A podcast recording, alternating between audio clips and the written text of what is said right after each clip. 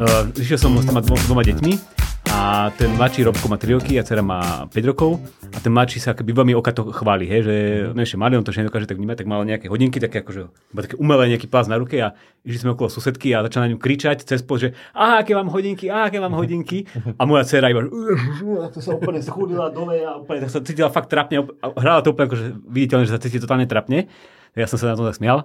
A potom, keď sme urobili pár krokov ďalej, tak ona tak nahlas zakričala, Oci, a čo si oblečiem do tej škôlky zajtra? Tie nové šaty?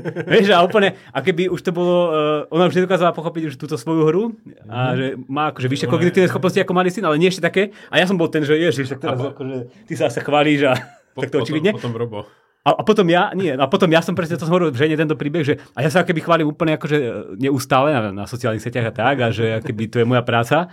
A on, že ty sa chválíš, ja som si to aj nevšimol, že žena akože takto reagovala, že ona to aj nechápala tú moju chválu, uh, že to je akoby chvál, alebo tá moja interakciu na sociálnych sieťach, že to je chválenie sa. A ja som tedy raz zapísal taký status, že nikto sa tak očividne nepochváli ako malé dieťa a nikto tak dobre nevie svoju chválu schovať ako dospelý človek. Je? Že mm-hmm. my to tak akoby úplne vieme zamaskovať, že tak, tak zložitými kognitívnymi akože, trikmi, že to vyzerá, že to my sa nechválime, ale my to iba ukazujeme. Mm-hmm. Ale deti to majú úplne také očividné, ale majú to aj oni odstupňované, že ten trojročný sa chválil očividnejšie ako tá 5-ročná a ona už chápala tu jeho chválenie a bolo je to trapné. Je, že vedela to už schovať. Hey, hey, ale ona si myslela, že ona tú svoju chválu schováva dobre, ale ja, mne to bolo trapné. a zase moja žena nevidela moju, moju chválu. Dobre, to sa mi páči. Toto necháme v podcaste a teraz môžeme dať intro. Ako, ne, nebolo to dobre, nič, dobre, nič hrozné, takže... Ahojte, vítajte v novom dieli podcastu Ako viekovať ocovstvo. Sme tu dnes s Jurajom, sme v štúdiu a dneska prvýkrát live a druhýkrát v podcaste Robo Chovanculiak. Čau, vítaj. Ahojte. Ahoj. A ako sa to stalo, že je tu Robo, Robo druhýkrát? No, ty si, ty si nedávno na Facebooku zazdiel jednu z našich epizód eh, s Bašou Valovou, nalinkujeme a bola tam taká krátka debata pod tým statusom a povedal si tam takú vec, že niekedy si musíme zopakovať napríklad o mojom brzdenom optimizme pri AI vo vzdelávaní. Takže dneska sme tu, budeme sa zase baviť trošku o, o vzdelávaní, čomu sa teda ty venuješ, mm-hmm. ale ale z toho pohľadu AI a o tom, že teda v čom to bolo brzdené a ako to vidíš ty. Ja, ja som vlastne reagoval na váš, ja som reagoval na váš podcast, kde ste zase mňa spomenuli, že teda ja som skôr ten eh, pesimistický eh, voči mhm. tejto technológii. Takže to je niečo, čo mňa baví, akby porovnávať si nejaké pohľady a, a argumentovať a, a priznať to, že kde je tá pravda. Takže preto som sa takto pozval eh, druhýkrát. Nenápadne, ale my sme, my sme rádi, hlavne to, že to robíme live. A no okrem toho, že teda si, si ekonomický analytik v inštitúte INES, vydal si, vydal si knihu Pokrok bez povolenia, a, kde sa venuješ práve zdieľanej ekonomike a ešte máš svoj vlastný newsletter Pokrok bez povolenia, kde sa zase venuješ skôr vzdelávaniu. Mm-hmm. A teda na základe hlasovania učiteľov, však tak to nejak bolo, nie? Že... O, bolo to hlasovanie, kde som si potreboval potvrdiť to, čo idem robiť. Ty už vedel, čo chceš, ale čak, dobre. Hey, hey. A, a okrem teda toho si aj otec a tentokrát oproti minulému, minulej epizóde už trojnásobný, tak? Áno. Čiže ano. máš malé, malé babetko doma. Máme novú dceru, áno. A ako je to s tretím dieťaťom? Hraničné náklady? no, uh, znova musím zopakovať to, čo aj v prvej epizóde, že teda toto by mala zodpovedať skôr moja manželka, keďže ona cíti najväčšiu ťahu uh, tých nákladov, niekedy aj doslova na sebe. Takže ona by mala odpovedať, ale ak môžem za ňu povedať, tak myslím, že hej, hraničné náklady na toto tretie dieťa sú zatiaľ najnižšie a sa to tak trochu začína obracať, že tá najstaršia dcera už eh, vie s niečím aj pomôcť a už to nie je čistý náklad, ale už prináša aj nejaké benefity do toho eh, rodinného života. A uh, najväčšie problémy sú samozrejme dostať deti do auta, že to je operácia na niekoľko desiatok minút a zo začiatku to bolo naozaj uh, ako hrať nejaký Tetris, ako ich tam proste napchať, ešte aj psa máme a kto vlastne má ísť prvých do posledných, čo sa zapne prvé, čo posledné, ale tak teraz už je to také natrenované, máme nejaké protokoly a ide to už jednoduchšie. Čiže spustíš a... hodinky časovať, že idete. Hey. Ty by si podľa mňa vyzeral dobre ako taký autobusár, keby si si kúpil taký school bus. ale tak ešte až tak veľa tých detí nemáme. Koľ, hey. Koľko slotov, no a to je, ty si fanúšik Briana Kaplana, on napísal hey. takú knižku Eh, ktorá sa volá uh, Sebecké dôvody, ako mať viac detí. V preklade mm. asi, tak by som to preložil. Selfish Reason to have more kids. Prečo mať? Áno. Prečo a, mať? Um, a možno by sme mohli začať tým, že, uh, že aké tam má on dôvody a hlavne teda, že s ktorými ty súhlasíš. Takže mm. hraničné náklady, to je Eh, bavíme sa s ekonómom, takže používame... tak, tak, to, takýto slovník tu dneska bude. žiadne, žiadne IPčky, že eh, fork a, a takéto termíny, aj tyčkárske. Tak eh, prečo mať viac detí? Uh, on samozrejme netvrdí, že teraz každý by mal mať 6 detí, ale on tvrdí iba to, že ľudia teda majú nejaké informácie o tom, čo to znamená mať deti a on sa im snaží ukázať, že podhodnocujú e, tie benefity, čo to prináša a nadhodnocujú náklady. Uh-huh. A jeden z tých hlavných nákladov, ktorý e, ľudia si myslia, že výchova má, je, že musia traviť veľa času s tými deťmi, musia ich všade voziť na všetky krúžky, platiť im najlepšie nejaké vzdelávanie a nejaké programy, ktoré im pomôžu rozvinúť ich IQ tak on ukazuje výskum behaviorálnej genetiky, o ktorom ste sa tu už aj párkrát bavili, myslím, že so mnou a takže nerozprávam nič nové, že tí rodičia sa môžu tak trošku hodiť do klitku a, a veľa tomu dieťaťu predali už v čase uh, splodenia a že tá výchova až taký veľký vplyv nemá, takže nemusia uh, až tak veľa nákladov vynakladať na tú, na tú výchovu. Ale potom tam má veľa ďalších uh, nejakých dôvodov, napríklad to, že svet je už pomerne bezpečnejší, než bol v minulosti, uh-huh. takže môžeme tie deti eh, voľnejšie vypustiť von, nemusíme sa o ne bať. Čo paradoxne sa teraz deje presne opak, hej, že dnes zase sú rodičia takí helikopteroví a že sa o tie deti extrémne boja. Uh-huh. Ale to možno, že súvisí, súvisí s tým, že majú malý počet detí. Hej, že uh-huh. keď mám, keď, ja už vidím, teraz keď mám 4, tak už je to také, že tak ich vypustím a uh, hádam, všetko bude v poriadku. Aspoň sa As, aspoň dve sa vrátia. Hej, ale keď má človek jedno, tak mu to príde, že to je keby to najdôležitejšie, že to je ten stredobod do vesmíru a že keď sa nemu niečo stane, tak bude Hej. veľká katastrofa. Tam som ja, no. Hey. Presne to vnímam. Ja. Hey. Takže uvidíte, ak, ak bude viac, ak posluchnete Briana Kaplana, tak ak bude viacej, tak toto tiež bude odpadať. A potom tam boli také dôvody... Sa, ešte by som ano? sa vrátil k tomu, že, lebo napríklad Zdenka, ktorá bola u nás v podcaste, tak ona dosť rieši nejaké, nejaké že traumy, ktoré, ktoré získajú deti výchovou rodičov. S Barbarou sme sa tiež bavili, že teda nie je úplne akože jedno, že čo robíme. A ty hovoríš, že to, čo hovorí moji rodičia, že deti prežijú všetko, aj výchovu svojich rodičov. Takže ako to, že ako to ty vnímaš? Že ako to je, že... No podľa mňa toto je ako jedna z najväčších otázok, ktorú mám, že ako toto sklbiť. Uh-huh. A ja nemám úplne jednoznačnú odpoveď. Skôr by som si typol, že uh, môžu nastať nejaké patologické vplyvy, keď tá výchova je naozaj uh, extrémne zlá, že to dieťa zatvárate do pivnice a uh-huh. nepustíte ho na slnko a neviem čo. Takže tam určite sa zhodneme, že tie vplyvy určite, určite sú. Potom je otázka pri tých takých jemnejších nejakých uh, vplyvoch, že ako to nejak dlhodobo to dieťa ovplyvní. Lebo čo mhm. ten výskum ukazuje, ten genetický, že vy dokážete to dieťa keby ohnúť dočasne, akože niečo z neho vymodelovať, ale on je ako, keby, ako guma, ktorá sa vráti niekde k tým svojim potenciálom, ktoré sú dané aj geneticky. Hej. Hej, ak Takže, to nie je extrém. Ak to nie je extrém. Takže áno, to sa tak hovorí, že ohýbam mám, mamko, kým som Janko, Janko či ako... Neohneš mám mamu, e, e, Jano. Áno, áno. Takže ono to tak aj funguje, že keď sú tie deti malé, tak môžeme im tam niečo aj pokaziť a akože asi existuje aj nejaký koncept, ja neviem, že rozmaznaných detí, keď im absolútne všetko dovolíte a oni vám skačú po hlave. Takže hovorím, že toto je jedna z otázok, ktorú ja nemám vyriešenú a do toho je ešte tretí faktor, že tu sa rozprávame, že uh, nature versus nurture a potom ešte, že culture, že kultúra. A to je niečo, čo akéby ani tento výskum nedokáže zaznamenať, lebo on sa pozera na variabilitu v rámci nejakej kultúry uh-huh. a teda on nedokáže odhaliť vplyv tej samotnej kultúry, lebo tá je tam ceteris paribus. Hej. Tá je všade rovnaká uh-huh. a kultúra má extrémne veľký vplyv na to, že čo vlastne ľudia robia, ako sa správajú, čo z nich vyrastie a aké majú hodnoty a o tom sa ešte budeme baviť vlastne aj pri tej umelej inteligencii. Hej. A Takže ešte, ešte povedz, že čo znamená ceteris paribus pre ľudí, ktorí nemajú za, za, iné, za, za inak nezmenených uh, podmienok. Že teda, že toto za, za, zastabilizujeme kultúru a teraz pozeráme sa, aký vplyv má to sa volá, že zdieľané prostredie, to je proste rodina a škola a potom je nezdielané prostredie, to je to všetko okolo, to je tá kultúra a potom je vplyv eh, genetiky a, uh-huh. toho, eh, tej dedičnosti. Čiže a tam na... sa ukazuje, že pomerne veľký vplyv je práve eh, kultúra. Hej? Veľký vplyv je tá genetika. genetika no. 50-60% pri rôznych psychologických faktoroch alebo, hej, tam, tam veľa ľudí nechápe to, že aj prostredie je dané geneticky, že to, či mi rodičia niečo dovolia, je ano, ano síce považované za prostredie. To je to ale, zdieľané prostredie. Áno, ale oni to majú zapísané v génoch, ktoré mi odovzdali. Takže, áno, áno. takže to, je, to, to je práve tá halúz, že... To sa tak znásobuje, ten efekt. Hej, hej, že, že aj prostredie je vlastne do veľkej miery genetické, takže... A dokonca ešte akéby, aj také sú, že, že, že deti majú keby nejaké predispozície, nejaké prostredie k sebe akéby priťahovať, alebo nejaké, mm-hmm. nejaké, nejaké veci vyžadovať od rodičov, čo teda mm-hmm. zase implik, viacej znásobuje ten efekt. Áno.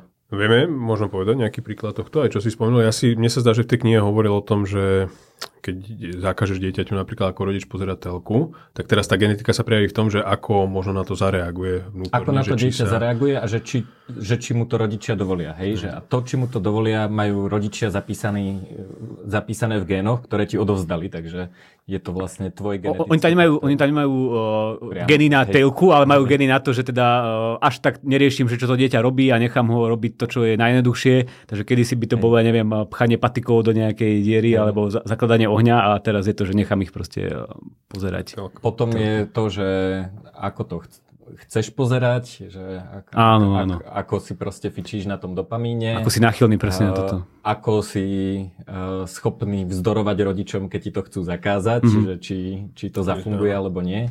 A teda uh, hovoríme asi o knihe Blueprint, Ja, Blueprint, Blue, áno. Blueprint od Plomina napríklad. Inak som prišiel na to, že je aj preložená. Hej? Čo som teda bol Ok. šokovaný, že myslím, že pred dvoma rokmi vyšiel nejaký preklad. Budeme linkovať. Dobre, tak eš, ešte teda dôvody, prečo mať deti, som Aha. prerušil. No, Čiže tak on, podceňovanie si A- hovoril. Áno, eh, on potom hovorí, že podceňujeme eh, dlhodobé benefity. Hej, že jednoducho, keď bude mať 60 rokov a teda uh, mám jedno dieťa alebo žiadne dieťa, tak ten život bude vyzerať inak, ako keď som mal 3-4 deti a tie 3-4 deti majú teraz vnúčatá a, a jeden z najväčších problémov staroby je samota, že človek keby ostane sám, tak s týmto znižuje pravdepodobnosť toho, že aspoň to jedno dieťa a jedno vnúča bude také, že príde ho sem tam pozrieť, aj keď tí ostatní sa na neho vykašľú. A, a potom na to sú tie okamžité náklady. To je to, čo teraz aj ja zažívam, čo ste vy zažívali, že to dieťa jednoducho eh, neustále plače, niečo vyžaduje a vyžaduje si neustálu opateru, Mhm. čo teda eh, sú náklady, ale to sú také akoby krátkodobé a potom sa to nejak vyrovná a potom keď tí deti máte viacej, tak ako som hovoril, že oni začínajú sa tam taký kolobeh, cirkulárna ekonomika, že vlastne sa jedno stará o to druhé a to druhé o tretie a aspoň tak by to malo fungovať. Ja už teda synovi hovorím, že čo skoro bude otec, tak nech sa učí. Nech si berie príklad.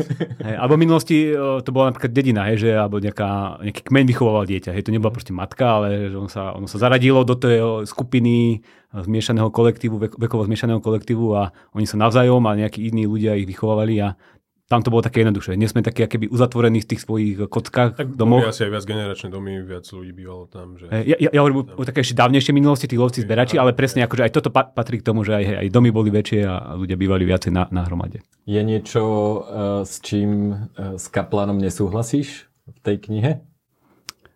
Uh, Padáte niečo? To je super otázka a nič, nič ma teraz také, také nenapadá. Ale, možno, že si spomeniem počas podcastu, lebo urč, určite by niečo... Potom niečo ruku. hej, hej. tak moja žena by určite nesúhlasila, že mať uh, 4, 5, 6 detí, čo teda on asi, myslím, že má, neviem, či má 4, či 5, teraz som si neistý, ale asi má taký väčší počet. Takže s tým, Dokonca nejaké boli aj u vás, nie? Hej, hej, vo- V Inese, keď si Inese, hej, podcast. hej, hej. uh, odporúčam uh, podcast na vršku, kde ste Mhm. práve mali Briana Kaplana, jedna z mála epizód v angličtine. Mhm. ale uh, veľmi zaujímavé, on sa vlastne venuje práve aj vzdelávaniu a Áno. A on práve ukazuje to, že to vzdelávanie nemá až taký vplyv, alebo teda jeden z jeho veľkých eh, faktorov je skôr signalizačná úloha. Teda, že tituly chceme preto nie, že chceš to vzdelanie na vysokej škole, ale chceš tú pečiatku na čelo, ktoré ukazuje, že máš nejaké predispozície, ktoré sú do určitej miery dané aj geneticky a že ten zamestnávateľ, keď ťa zamestná, tak neurobi zlú, uh, zlé rozhodnutie, lebo ty si preskakal všetky tie ohnivé kruhy na vysokej škole a dokázal si plniť úlohy a, a ne, neodvrával si, prácu spolupracoval a- si v kolektíve a nie si úplne podivín. Takže to, o tomto on píše. No, Ja som študoval na matfíze, takže myslím si, že tento signál máme skôr opačne. Hej, hej, hej, tak sú aj, sú aj kontrasignály. Áno, áno.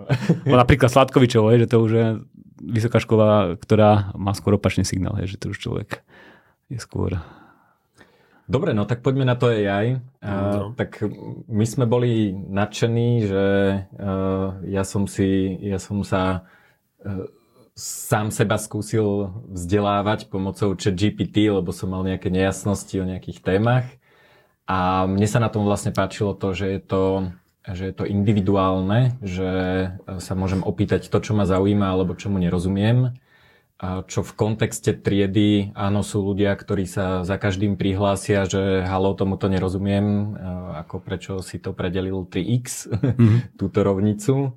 A, ale sú, sú takí, ktorí, ktorí proste len akože nasávajú dáta, hej, čo je ako ekvivalent asi toho, že si čítaš knižku o niečom a nemôžeš s ňou interagovať.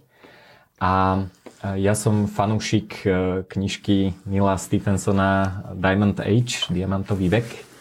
A tuším v češtine vyšla tiež, e, čo je také, on je strašný grafoman, takže to je, neviem koľko, strašne veľa strán má tá kniha. Mm-hmm. Ale je o tom, že, že uh, sú tam takí, ako to je, že neoviktoriáni, že sa, že sa vlastne akože uh, v budúcnosti že sa, sa vlastne uh, nejaká tá skupina tých pož ľudí premení na takých, uh, takých akože uh, no v podstate novodobých viktoriánov, ktorí uh, myslím, že žijú v nejakých nejakých lietajúcich mestách alebo niečo také a nemajú čas vzdelávať deti, a tak e, jedna slečna konkrétna dostane niečo, čo volajú, že čítanka pre urodzené slečny. Tam je to práve, e, práve to, že, že sú to tí teda poš ľudia. A ona sa potom dostane tá čítanka k nejakej inej slečne, to je, to je jedno, ale v zásade ide o to, že je to učebnica, s ktorou ona interaguje. Čiže keď niečo rieši nejakú úlohu v tom svete, tak si ju môže otvoriť a môže sa opýtať, že OK, ako funguje toto, hej, neviem čo, ako vyrobím napalm. to mi chat GPT inak nechce povedať. A videl si ten hack, čo musíš urobiť? Áno, aby... babička. Potrebuje uvariť. um, jailbreaky chat GPT sú super, ale um, čiže, čiže vlastne tá knižka je interaktívna a dodáva mi tú službu, že hmm. sa jej môžem opýtať tú konkrétnu vec, že nie je tam už napísaná kapitola o tom, že čo je to napalm, ale keď ju potrebujem, tak sa opýtam a keď nerozumiem, že OK, tak neviem zohnať benzín, tak čo mám urobiť. Um, takže, takže to je akože z toho plinie to moje nadšenie a ty uh, máš uh, multilayered kritiku, tak poďme na ňu. Uh, no v tom mojom spomínanom newsletteri som dal tri dôvody, prečo si myslím, že uh, táto umelá inteligencia nespôsobí veľkú revolúciu, ale teraz že v školstve. Že to je mhm. dôležité zdôrazniť, že určite budú ľudia, ktorým to pomôže vo vzdelávaní a budú vďaka tomu rýchlejšie napredovať a neviem čo všetko. Ale ja sa skôr pozerám na tú nejakú priemernú školu, kde chodí medianový žiak, ktorého učí priemerný učiteľ a teraz ako to zmení jeho zážitok vzdelávania pohľadu najbližších rokov. Hej. A tu som akoby veľmi pesimistický z troch dôvodov. Takže začnem teraz tým prvým. Ten, áno? Skúsme ich vymenovať najprv. Aha, tak ten prvý je nejaký historicko-empirický, druhý bude psychologický, to sa budeme vlastne rozprávať o tom, čo si uh, hovoril, že teda je to, tá umelá inteligencia má nejaké výhody oproti tým starším technológiám, že je individualizovaná a interaktívna. A tretí je taký inštitucionálny, že teda či to školstvo má nejakú schopnosť reagovať na, na zmeny. Takže ten prvý e, historicko-empirický, tak ten vychádza z toho, že 20. storočie bolo plné rôznych e, technológií, ktoré mali priniesť revolúciu do, do školstva. Ja tak hovorím, že my si môžeme otvoriť Múzeum budúcnosti vzdelávania, bo naozaj písali sa knižké články o tom, ako na začiatku 20. storočia zmení školstvo to, že sa objavili pohyblivé obrázky. Že to bola vtedy veľká zmena, že nemali sme iba fotky a odrazu tie fotky hýbali a to bol 16 mm film a vtedy v, školách sa začali týmto vybavovať triedy, všade ste videli streborné plátna, zastreté okná a púšťali sa takéto filmy. Dokonca Thomas Edison vtedy e, napísal e, taký nejaký článok, kde hovoril o tom, že uh, už učebnice zaniknú, už nebudeme potrebovať učebnice, lebo máme pohyblivé obrázky a pohybujúci si obrázok je lepšie ako učebnica, lebo tá iba stojí na mieste. Takže takéto boli názory a hovorím, v 20 30 rokoch sa to šírilo, písali sa štúdie, knihy, všetci boli toho nadšení, z toho nadšení. No a nakoniec revolúcia nebola, hej. Potom bola druhá technológia, rádio, to boli také 30. 40. roky a to znova bola veľká vec, hej. Pre nám, nám to príde ako pomerne stupidná technológia rádio, hej, čo to je, ale pre nich to bolo wow, že odrazu z jedného miesta ste mohli poslať informáciu plošne na celú krajinu a ste mohli pripraviť úplne super lekciu, ktorá bude kvalitne nahraná a všetci ju počúvali naraz a boli tam nulové hraničné náklady na toho dodatočného študenta, čo my ekonové máme radi. A vtedy dokonca prebiehala uh, pandémia detskej obrny, a že to, to, to bolo trochu podobné ako, ako s našim covidom, že zatvárali sa školy a deti sa učili cez rádio. Hej? Že vznikali proste celé akoby rádiové stanice, federálna vláda otvorila nejakú uh, rádiovú stanicu a takto sa snažili akoby učiť uh, deti a, a hovorilo sa o tom, že teraz akože deti budú čítať ušami a že to je vlastne tá dokonalá technológia. No a teda my vieme, že to asi nedopadlo. Potom bola ďalšia technológia uh, televízne vysielanie. To už mal byť, to mal byť ten game changer, lebo odrazu už sme mohli počúvať očami, hej, že to bolo ďalšie slovné spojenie, že toto pomôže, lebo keď už si nepomohli, tak už môžeme aj očami uh, pozerať. A znova vznikali keby celé stanice, kde bol vzdelávací program, celé školy prechádzali na to, že čas vyučovania detí pozerali videá, ktoré boli super nahraté prednášky a neviem čo všetko. A znova financovala to aj federálna vláda, akože hlavne Spojených štátoch amerických. Písali sa o tom knižky, ako to bude budúcnosť. A my dnes vieme, že teda to televízne vysielanie to nebolo, tá super technológia. Potom prišli počítače, tam znova sa hovorilo o tom, ako to bude revolúcia a Bill Gates písal knižky o tom, ako to urobí e, úžasné veci vo vzdelávaní. Opisoval tam, ako dokonalo budú vyzerať prednášky s PowerPointovou prezentáciou, je, že tam budú obrázky pohyblivé, že to bude také dynamické, videjka tam budú a vieme, ako dneska vyzerajú mnohé PowerPointové prezentácie. Boli aj projekty ako One Laptop per Child, kedy chceli vlastne v Afrike rozdať také laptopy, ktoré sa tuším nabíjali nejakým pohybom, nejakou pákou. Neviem, či... A nie solárne, podľa mňa tak nejak. Ešte museli aj cvičiť, že to bol vlastne aj telesná výchova. Hej, hej. no takže aj toto sa ukázalo, že asi to úplne nejakú veľkú revolúciu. Akože áno, máme počítače v triedách, ale keď sa pozrieme na to, ako tá trieda vyzerá, aká tam je nejaká dynamika, čo je tam ten prím, tak stále tá najväčšia technológia je jedna taká vec, ktorú objavil v roku 1801 jeden učiteľ niekde v Škótsku, ktorý prišiel s nápadom tabule, že či nejaká čierna stena, kde kreslí človek kriedou. A toto prinieslo revolúciu, ktorá naozaj zmenila to, ako vyzerá školstvo v zásade na celom svete. Doteraz. Áno, doteraz. Takže z tohto pohľadu všetky tieto technológie nepriniesie takú veľkú revolúciu. A naposledy to bol samozrejme internet. Na túto vlnu som už aj ja naskočil, hej, tam som akéby ja videl tú budúcnosť, keď prichádzali tzv. tie MOOC kurzy, Massive Open uh, Online, online kurs, kurs, kursis, hej, a, a jednoducho toto všetko uh, znova, ja som hovoril, že to bude tá geniálna technológia, lebo tam sú tie hraničné náklady nulové, môžeme zobrať najlepšie prednášky z najlepších univerzít a v zásade s nulovými nákladmi ich rozposlať všetkým a, a že bude to vlastne taký akýby Netflix vzdelávania, kde každý si hoci kedy pustí, keď niečo potrebuje a môže si to pustiť on demand, nepotrebuje čakať na celú triedu, je to asynchronné a nemá to deadliny, hej, že môže to robiť hocikedy a je to dokonca zadarmo častokrát. Takže to som ja videl, že to bude tá budúcnosť. Potom prišiel COVID a naozaj to akoby rástlo, ten počet ľudí, ktorí využívajú tieto technológie. Ale keď sa akože na to tak spätne pozriem, tak e, nie je to až taká, taká revolúcia, lebo Stále tu chodia aj na tú vysokú školu uh, do Sladkovičova, Sladkovičova na Slovensku. Stále veľa detí naštevuje skôr fyzické školy. Uh-huh. Z mhm. nejakého dôvodu láka to, aby mali fyzický a ľudský kontakt. A a keď sa pozrieme na data, tak miera dokončenia týchto kurzov, aj keď sa tam nahlásia milióny ľudí, mm-hmm. tak sú to nízke percentá. Hej, 3, 4, 5% ľudí dokončí vôbec ten kurz. Takže niektorým to pomôže, ale nemôžeme vôbec hovoriť o nejakej revolúcii. Takže to bol taký krátky prehľad toho, že ako to vyzeralo historicko-empiricky a teda aj Taleb má taký, uh, takú heuristiku alebo koncept, že keď niečo prežilo 100 rokov, tak je pravdepodobné, že to tu bude aj o 200 rokov. A podobne to je s tou triedou podľa mňa, že nejak vyzerá tá trieda už 200-300 rokov, tak teraz je ťažké očakávať, že úplne sa to rýchlo zmení s nejakou novou technológiou. Aj keď táto heuristika platí uh, vždy, okrem uh, času, keď neplatí. že je to taká klasická heuristika. Ale uh, toto je ten môj prvý argument, že pozrieme sa historicko-empiricky na to, čo sa dialo. Uh-huh. Auk. Ono asi treba povedať, že ten internet aj počítače zmenili tú formu vzdelávania, ale ty hovoríš hlavne o tom, o nejakom inštitucionálnom uh-huh. vzdelávaní, o triedách, lebo naozaj ja to vnímam, že to bola revolúcia v tomto smere. No dobre, ale... Uh... Čiže že nie, nie je to ako prístup k informáciám, hej? že ja s mobilom som 10 krát, uh, s mobilom s prístupom na internet som 10 krát múdrejší ako bez neho, lebo vždy, keď sa s niekým bavím a mm. začne niečo rozprávať, tak... Juro otvára mobil a tak čekuje. otvára mobil Fakt a čekujem, čekuje. že či nekecá náhodou. už teraz nebudeš musieť otvoriť, už to sa to iba nahrá, prepíše sa to do niekoho GPT a cez sluchatko ti to pošle uh, správnu odpoveď ano. rovno do, do ucha. Ja ináč používam dosť uh, nielen Google, ale aj Wolfram Alpha, lebo ano, tam vieš vypočítať niečo a to, to, to odfotíš. to ľudí dosť štve, keď im ukážeme, že a nie, nie, nie, rovnica neklame. Možno, možno poďme, poďme rýchlo sa porozprávať o uh, vieš, ešte by, ešte. Som, ešte by som sa chcel spýtať, že, že nevnímaš akože dobre ten historický prehľad nejaký a nakoniec AI v tomto smere ne, nepríde ti, že to je naozaj trošku iný level ako všetky Áno, to, to, to je taký ten klasický argument, že tentokrát je to inak, teraz žijeme úplne inú dobu a táto naša generácia čelí najväčším výzvam, aké kedy čelila.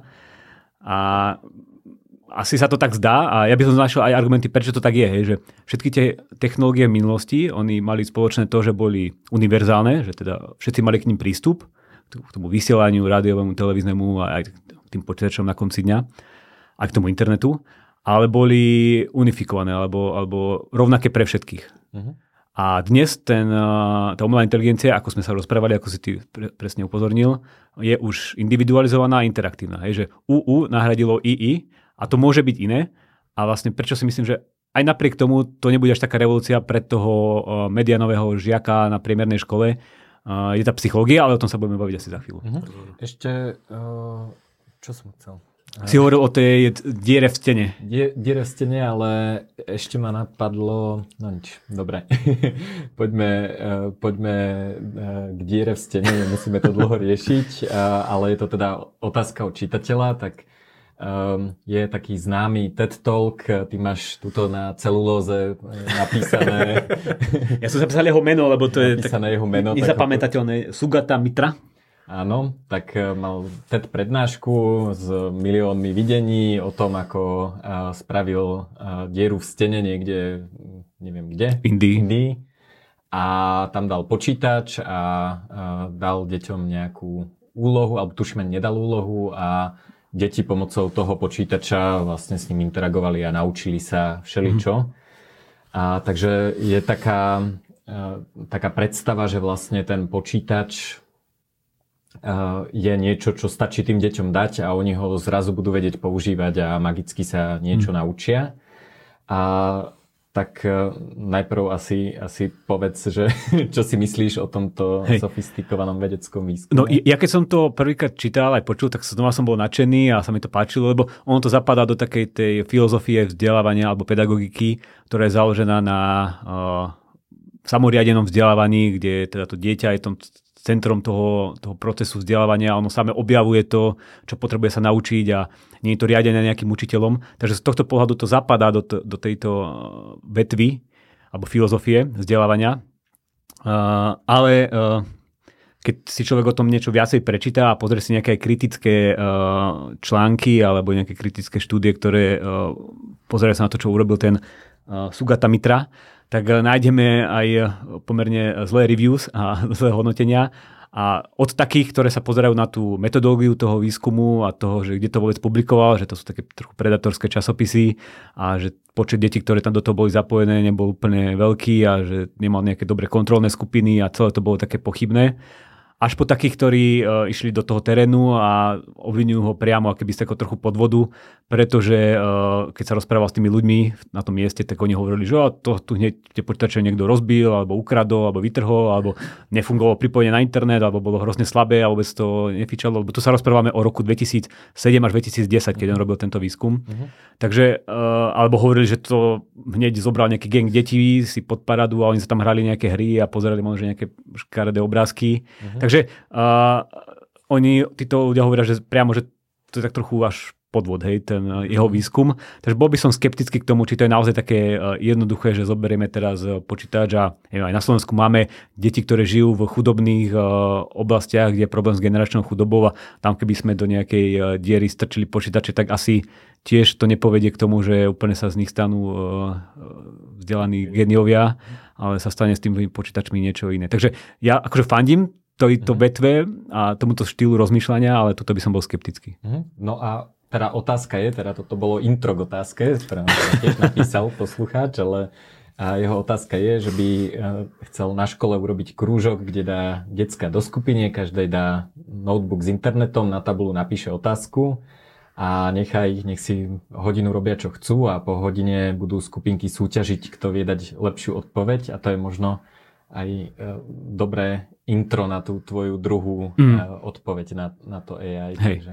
Uh, no, ja som chodil do takého podobného krúžku ešte na základnej škole na prvom stupni, kde sme sa dostali prvýkrát počítaču a, a asi tam bolo aj nejaké zadanie, že čo sme mali robiť, ale to sme moc nerobili a ja si pamätám iba, že sme hrali teda komando z 1 a a tam sme nejakých eh, Nemcov, ktorí tam eh, po nemecky vykrikovali alarm, alarm, tak sme ich strieľali. Mm-hmm. Takže ono to môže fungovať, keď sa dobre nastaví tá lokálna kultúra a nejaké tie pravidlá a nejaké také, tá motivácia tých detí, že mali by chcieť hľadať odpovede na tú otázku, ktorá je napísaná na, tabule, na tabuli a nie uh, sa tam zabávať. Hej. Že u mňa na TikToku. Hey, u, u mňa to bolo hry. také, že sme sa skôr zabávali a hrali a neriešili sme možno, že nejaké tam tie tabulkové procesory a, a Worda, že ako tam fungujú tieto programy.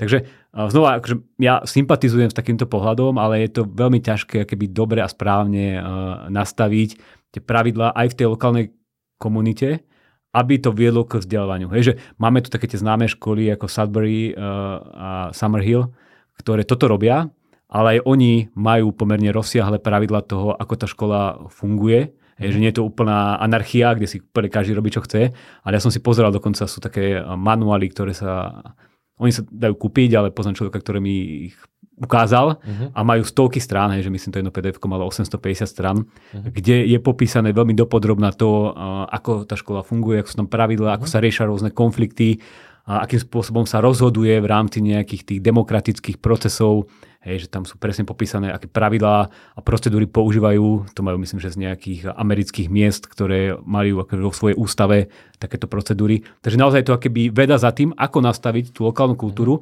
aby to, keď deti už vypustíme, nech si robia, čo chcú, aby to za tých 9 rokov k niečomu viedlo. Hej? Že to nie je iba tak, že robte si, čo chcete, sme tu hypisaci a budeme skákať alebo behať po luke, ale že ono to musí byť nejak nastavené, aby tá dynamika viedla k tomu, že to dieťa objaví niečo, čo chce robiť uh-huh. a potom aj tomu sa venuje a, a vyhľada toho človeka v tej komunite, ktorý mu s tým pomôže. No, uh, tu by sme sa možno mohli dostať, ono to súvisí s tou, s tou tvojou druhou, uh-huh. uh, uh, druhým dôvodom, ale uh, možno by sme mohli dať také, také intro že na jednej strane, ty si to aj písal v tom newsletteri, že máš metódu nejakých priamých inštrukcií, to je mhm. teda, že nejaký učiteľ hovorí, že teraz neviem čo, ideme počítať príklady, alebo ideme sa učiť o gravitácii a, a tak ďalej. Mm-hmm. A druhý extrém je, že deťom nehovoríš, čo sa majú učiť, len práve vytvoríš to prostredie, Aha ktoré je vhodné tomu učeniu, to je ten, ten Sudbury a Summerhill. A potom je e, veľa vecí medzi tým, ano, ano.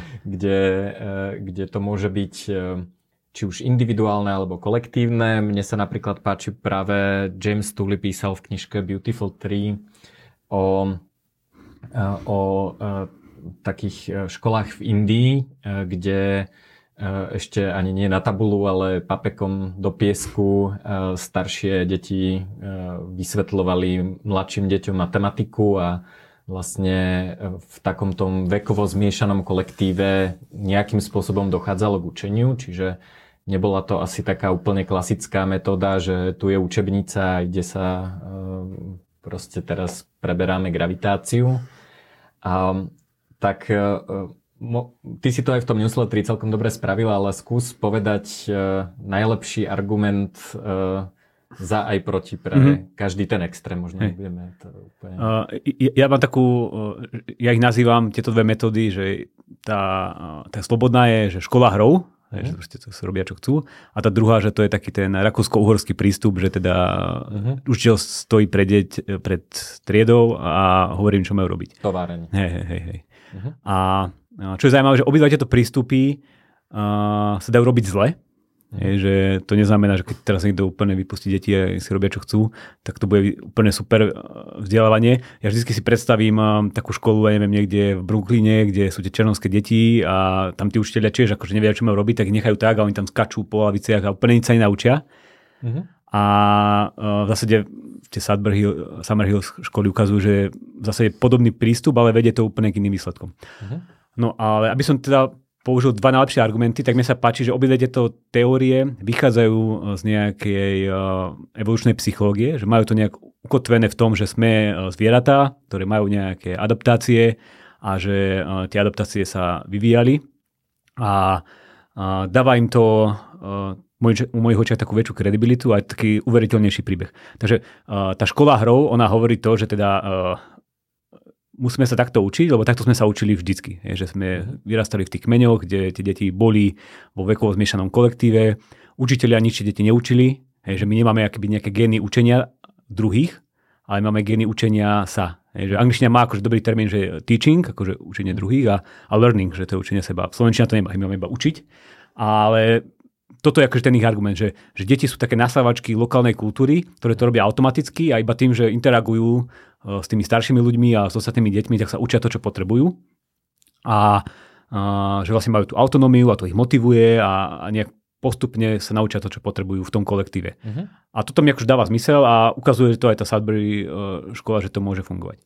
No a tá druhá strana, tí, tí tradič, tradičnejší uh, prístup, k tomuto. Uh, oni hovoria, že... Môžeš použiť slovo tradičnejší? Nie je to, uh, akože je to úplne paleo toto? Hey. uh, no je to paleo, ak rátaš paleo od uh, Rakúsko-Uhorska. Od Marie Terezie. Mhm. No, každopádne... Uh, a to ešte možno, že zdôrazniť potrebné, že aj ten tradičný prístup, ako som povedal, že dá sa robiť zle aj tá škola hrou, aj ten tradičný prístup sa dá robiť zle. Na Slovensku to robia absolútne zle, lebo to je čisto keby tá frontálna výučba, kde dieťa sedí a pasívne počúva to, čo rozpráva učiteľ, mm. ale tie metódy, ktoré sú overené experimentálne a vychádzajú z toho tradičného prístupu, oni napríklad hovoria, že je dôležité taká metóda, že uh, ja ukážem, my urobíme, ty urobíš.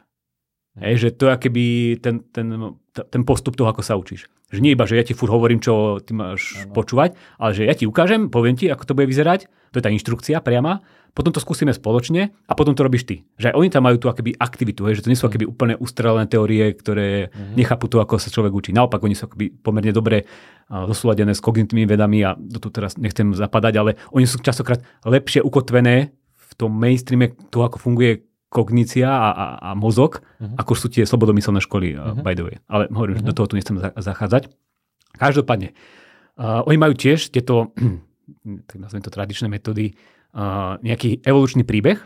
Uh-huh. A oni hovoria, že áno, áno, uh, toto všetko tie deti robili v tých kmeňoch a takto sa učili prirodzene. Ale to, čo sa učili, boli častokrát iba vedomosti, ktoré oni nazývajú, že sú tzv. primárne vedomosti, alebo, alebo biologicky primárne vedomosti.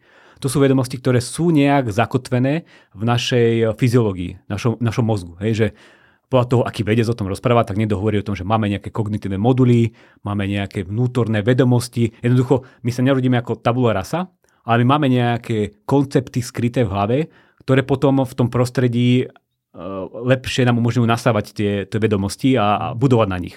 Napríklad učiť sa, neviem, chodiť. Hej, že my sa to musíme naučiť, ale ten alebo tie podmienky toho učenia sa už sú nejak prednastavené v hlave vzhľadom na to, ako je silná gravitácia a vzhľadom na to, ako sa vyvíjajú neviem, kosti a svaly a podobne. Taktiež jazyk. Hej, že my v hlave nemáme akoby uložený jazyk slovenčinu ani, ani maďarčinu, ale my tam máme nejaké akoby kognitívne koncepty, ktoré nám pomáhajú učiť sa a pochopiť, ako funguje jazyk, jeho gramatika, jeho slovička, iba z toho, že to proste počúvame. Hej, a dokonca už v prednatálnom veku, hej, že keď to dieťa je v bruchu, tak ono už keby vníma ten jazyk uh-huh. a potom sa keby ľahšie učí, keď uh, sa narodí. A toto je práve, to sú tie to sú tie primárne biologické vedomosti. Ale potom sú nejaké sekundárne, ktoré prišli s civilizáciou, teda sú staré, ja neviem, možno, že 3000 rokov a vznikli práve so schopnosťou uh, čítať a písať. A tie vyžadujú už nejaký, nejaké iné použitie tých, tých, tých, tých vnútorných vedomostí alebo tých kognitívnych neviem akých modulov a to je náročné. Hej, že, to, že naučiť sa čítať a písať, to naozaj vyžaduje, že človek si akéby nejak tak sadne a, a trávi na tým veľa času, lebo on používa, hej, tí, tí veci už vedia, že on používa uh, jednu časť mozgu, ktorá je na rozoznávanie tvári a druhú časť mozgu, ktorá je práve na tú reč a on si to musí nejak akoby spojiť, že vlastne tie písmenka uh, nejak reprezentujú tie tváre a dokonca prišli na to, že uh, ty keď sa naučíš čítať, tak tebe jedna časť mozgu, ktorá bola práve zodpovedná za rozoznávanie tvári, stráti túto schopnosť a ty si potom horší v rozoznávaní, rozoznávaní tvári. Uh-huh. Gramotní ľudia sú horší v rozoznávaní tvári. Hej? Že, uh-huh. že to sú akoby takéto zaujímavé veci, že ty používaš akoby mozg, časti mozgu, ktoré vznikli na niečo iné, uh-huh. na to, aby si sa naučil tú novú civilizačnú kultúru, tú sekundárnu uh, vedomosť. No a toto oni hovoria, že toto je akože pomerne ťažké a lepšie to ide, keď tým deťom dáme inštrukcie. Že my ich budeme učiť, že toto je písmenko A, tak to vyzerá, tak to sa vyslovuje a keď ho spojíš s písmenkom B, tak ti môže vzniknúť AB alebo BA. Hej, a že ten postup, tie inštrukcie, že to tak postupne nadvezuje, to môže uľahčiť. A ja to vždy porovnávam alebo prirovnávam k tomu, že ako sa učíme chodiť a ako sa učíme bicyklovať. Že jednoducho to chodenie ide naozaj samé a tam, keď do toho špárame, tak to môžeme ešte pokaziť. Že dneska sa už neodporúča držať deti za ruky a, a dávať ich do všelijakých tých pavúkov a neviem čo.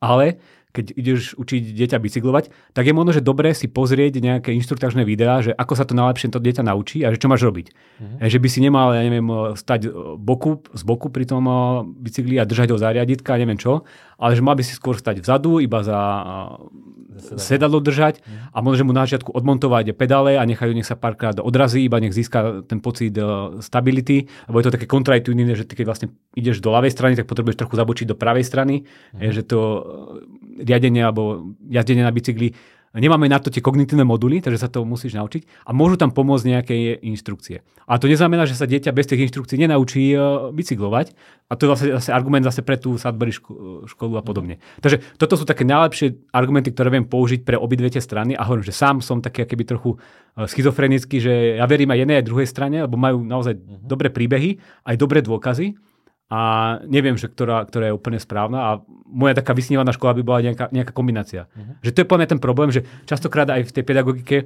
tí ľudia a učitelia sa na, naviažú na tú svoju filozofiu a stanú sa takými akože horlivými e, proponentami alebo takými ľuďmi, ktorí veria iba tej svojej teórii. Ako ekonomovia. A pre, presne ako ekonomovia, áno, áno. Alebo hoci aký iný spoločenský vedcovia, vedci. Mm-hmm. A to ma prekvapilo v zásade, že keď ja som si začal toto študovať a čítať, tak som čakal, že tak tam bude nejaký konsenzus, nejaká jedna teória a že vieme, že to robia zle na tých školách, tak budú tu ľudia, ktorí hovoria, že ako sa to má robiť správne. Ale že nie. V ekonomii je tiež skoro konsenzus a je na tej zlej, nesprávnej uh, pavede áno, áno, takže my, my máme pravdu, samozrejme. My máme, a tam vieme, kto má pravdu. Hej, že tam vieme, že máme my pravdu, ale, ale tu neviem, kto má, kto má pravdu. Tu je že kto. Hey, a hovorím, že podľa mňa taká úplne super škola by bola, že uh, použijú niektoré dobré inštrukcie na také tie základy, že čítať, písať, počítať, aby to dieťa, dieťaťu to išlo ľahko. Hlavne uh, aj pre deti, ktoré možno, že nemajú také predispozície sa to tak ľahko naučiť, lebo sú deti, ktoré sa naučia samé v 4 rokoch čítať, písať. Mm. Hej? Ale sú deti, ktorým to trvá dlhšie a možno by sa to naučili až v 14 rokoch. A prečo týmto deťom nepomôcť skôr?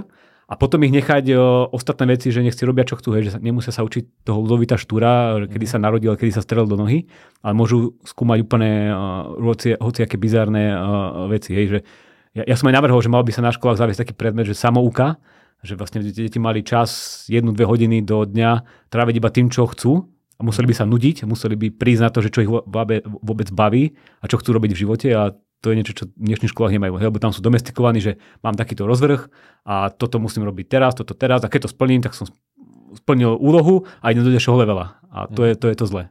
No neviem, či ťa v tomto nepredbehne tretia hodina telesnej. hey, hey. No ja ešte k tomu historickému argumentu mám takú otázku alebo poznámku, že, že keď nastúpili počítače a hmm. internet, tak sme sa vlastne, že nie je to len to, že je to iná metóda vzdelávania, ale zároveň ty sa vlastne učíš to, čo v živote budeš robiť. Hej? Mm-hmm. Že ako dnes skoro každý používa internet. Hej? Je to nástroj. Je to nástroj. A, a moja otázka je, že čo neviem, ale predpokladám, že budeme napríklad tú umelú inteligenciu potrebovať, že o 10 rokov proste každý človek, ktorý robí možno aspoň niečo také, že kreatívne, tak asi bude nejako interagovať s tou umelou inteligenciou a tam bude pomáhať. Čiže O, čiže, e, že či, e, lebo ten Lindy efekt e, funguje mm-hmm. vtedy, keď... Keď funguje. Keď je, keď je v prostredí, kde, teda, čo sa týka vzdelávania, keď, je, keď sa nezmení to prostredie. Ale, ale ja si myslím, že to prostredie sa zmení a nemusel si sa naučiť pozerať telku, hej, alebo nemusel si sa, aj keď ináč to som tiež niekde čítal, že vlastne kým sa vytvoril ten jazyk tých filmov, tak ľudia vlastne úplne nechápali, že čo znamená, keď je dlhší záber na jedného človeka a tak ďalej. Že, mm-hmm. že, že to, akože je to tiež niečo, čo sa musí naučiť, že chápať, že čo, čo vlastne chcel povedať ten mm režisér, keď ako zazumoval niekomu na tvár a bolo ticho, hej, hey, že, hey. lebo to sme nerobili, hej, že pre tých, čo nevideli, tak som zazumoval. Skoro majú vraj poboskal. to, je, to, to je dobrý point, že vlastne to sa neuvedomuje, neuvedomuje že, to je, že to vyžaduje nejaké, nejaký, hej, vlastne. hej, nejaké rozumenie. A to je ináč, uh, mne sa strašne páči, uh, keď si hovoril napríklad o tej gravitácii, uh, že, uh, tak ja som, ja som mal taký zážitok, že bol som uh, na Zero Gravity lete, kde bola teda mesačná marťanská nulová gravitácia. A zistil som, že v mesačnej gravitácii sa musíš naučiť chodiť, že to nefunguje, nefunguje to rovnako. Ale čo je zaujímavé, tak e, je to, uh, mal som pocit, že práve sa aktivoval, aktivovala tá radosť toho učenia, že, mm-hmm. že to bol taký, taký endorfínový nášup, že aha, ja sa učím chodiť znova. A potom je moja obľúbená knižka Codex Serafinianus. A to je uh, encyklopédia paralelného vesmíru, ktorá je napísaná, sú tam akože úplne neexistujúce vymyslené rastliny, zvieratá a tak ďalej, ale je to, akože vyzerá to ako encyklopédia a sú tam aj texty, e, ktoré sú ale napísané nejakým neznámym písmom. Zatiaľ sa podarilo ľuďom dešifrovať iba čísla strán.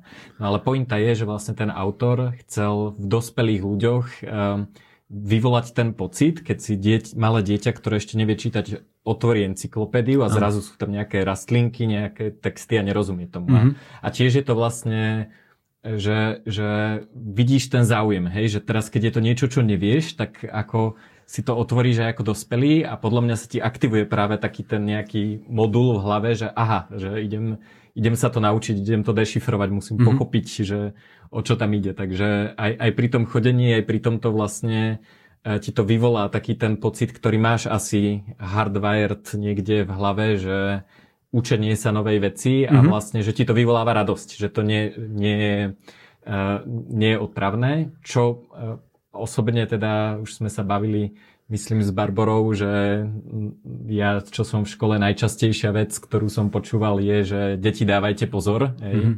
nevyrušujte a dávajte pozor.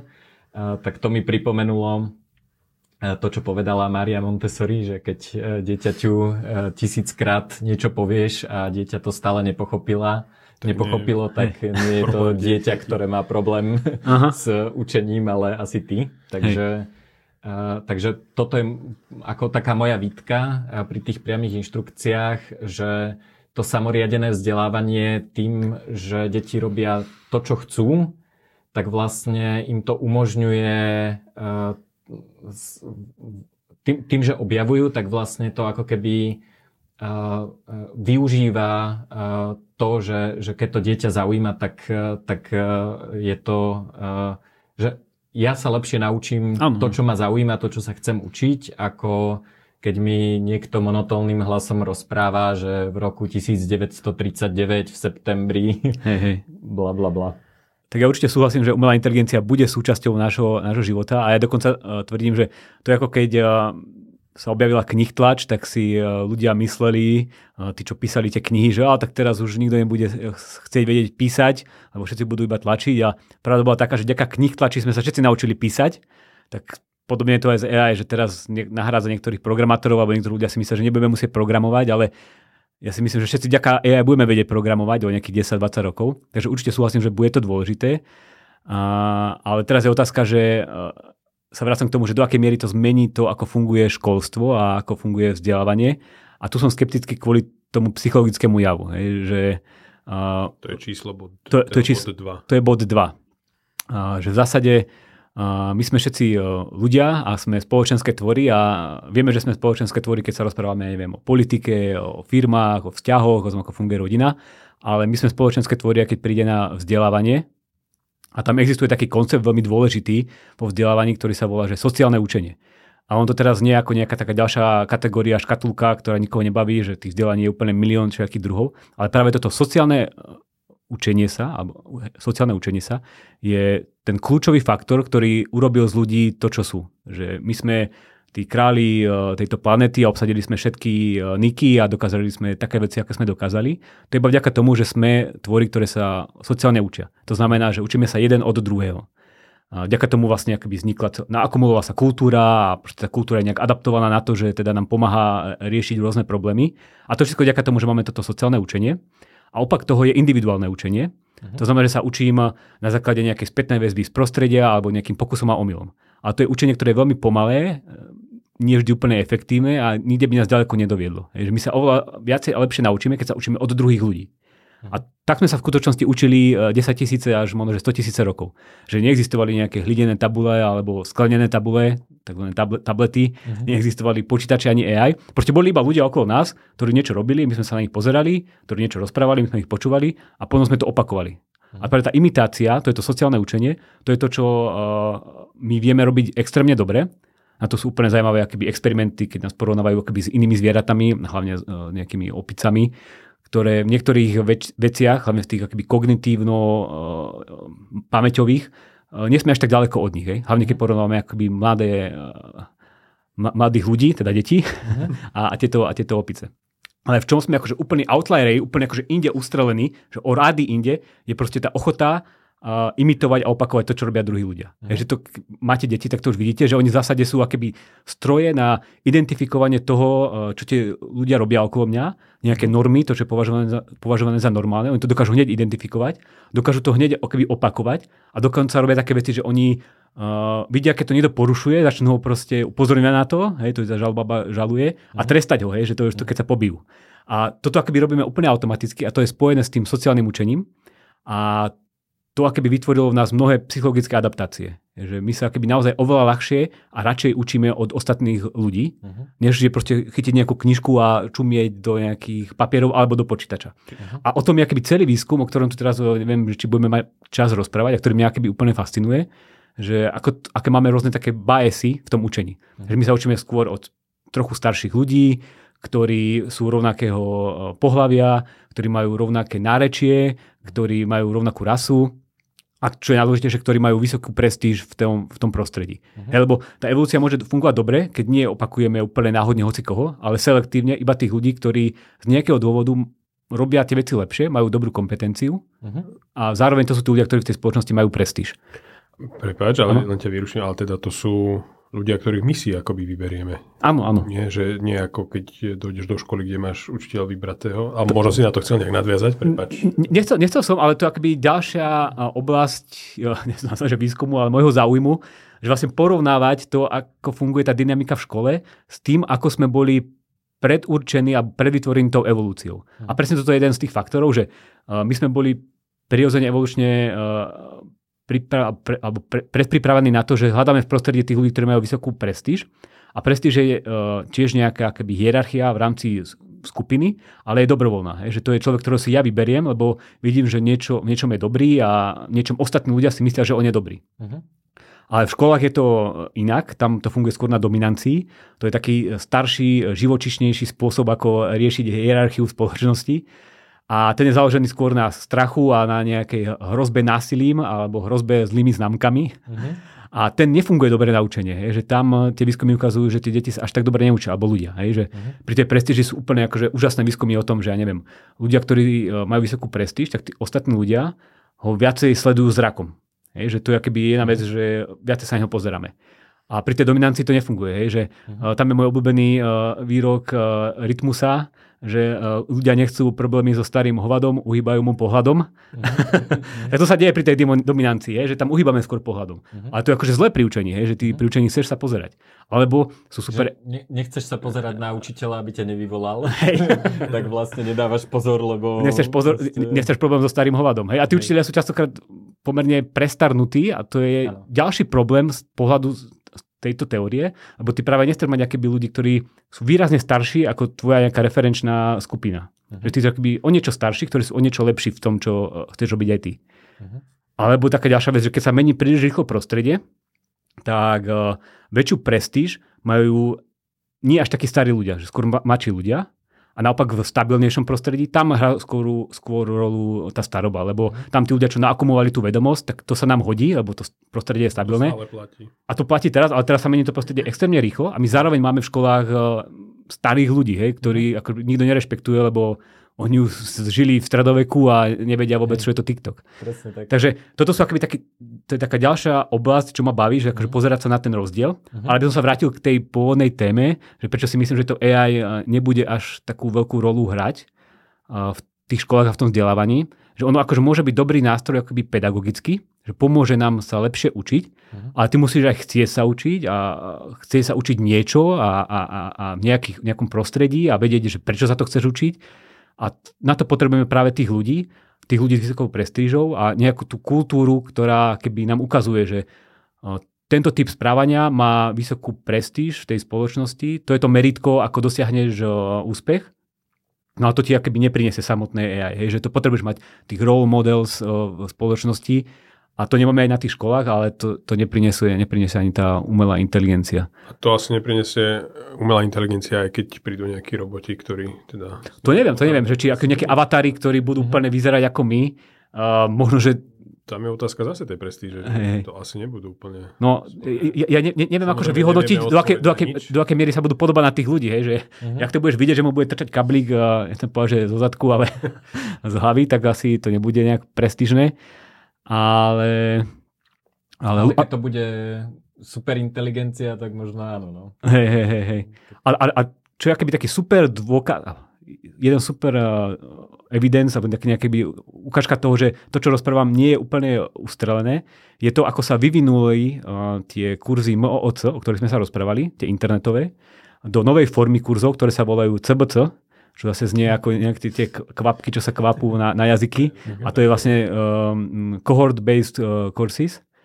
A tie vlastne fungujú na tom, že všetky tie výhody, ktoré malo MOOC, alebo prezentovalo ako výhody, tak oni povedali, že to sú nevýhody a my to budeme robiť naopak. Je, že tie kurzy napríklad majú deadliny. Je, že výhoda MOOC bola, že nemá proste deadliny a ho- začne hocikedy a skončí hocikedy, hocikedy.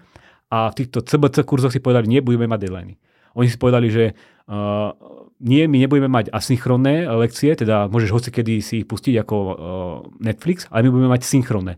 To znamená, že stretneš sa v kolektíve s nejakými ľuďmi a budete riešiť nejaký problém spolu naživo. Tak ale to je späť k tradičnému školstvu. No a to presne akože preto hovorím, že, že sa ukázalo, že ľudia potrebujú ten kontakt.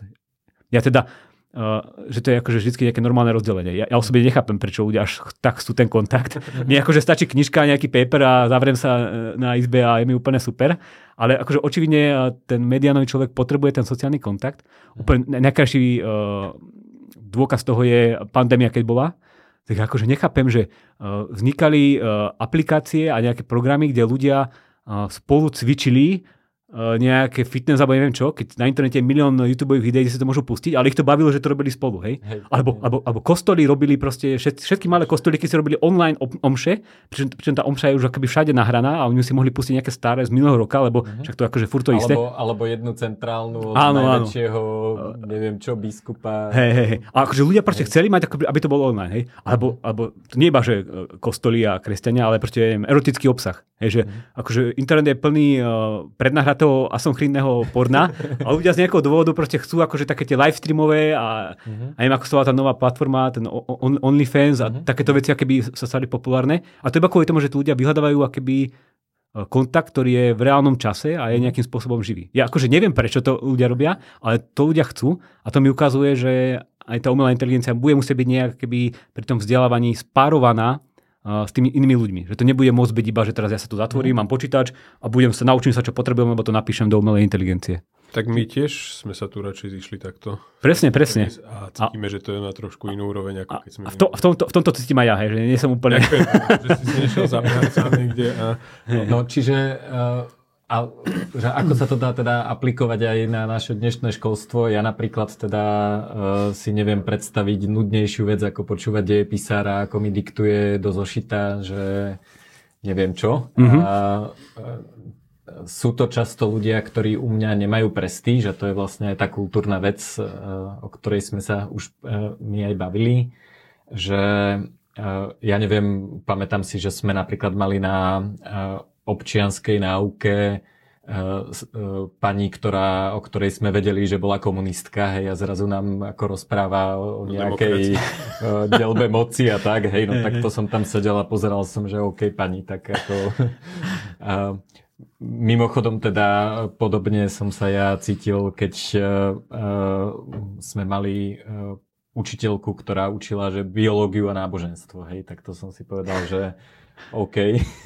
No, ale môže byť zase môže, také, môže byť. Nie, ja som to hey. tak vnímal. Hej, ja, som, hey, ja ako hey. ateista to, to vnímam, že aha, aha. môže mi niekto Jasne. vysvetľovať biológiu, keď je pobožný, hey, ale hey. teda chápem, že oni to majú aha. nejako, že, že to dokážu Dokážu spojiť. to, hej, hej, hej, hej. V mojej hlave jasne, proste... Jasné, A ide o to, čo je subjektívne moje, vnímané. Moja, moja, moje vnímanie toho bolo, že ako túto pani nemôžem počúvať o biológii, lebo lebo ako nevie, o čom hovorí. Hej? Mm-hmm. Lebo, lebo vlastne stratila prestíž tým, tým druhým, keďže, keďže mám takýto svetonázor. Nech si samozrejme každý myslí, čo chce.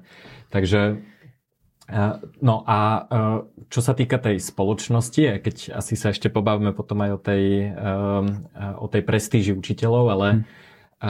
čo sa týka toho učenia spoločnosti, tak to funguje vtedy, keď okolo seba máš niekoho, kto ťa to dokáže naučiť.